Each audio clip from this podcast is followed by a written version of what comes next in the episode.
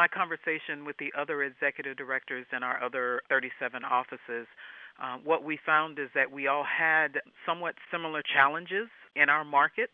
We, in many instances, were able to share um, different projects or initiatives that we were working on in our prospective market with the other executive directors. So it made it where we never felt for a minute that we were alone in this pandemic as we were working in our prospective offices.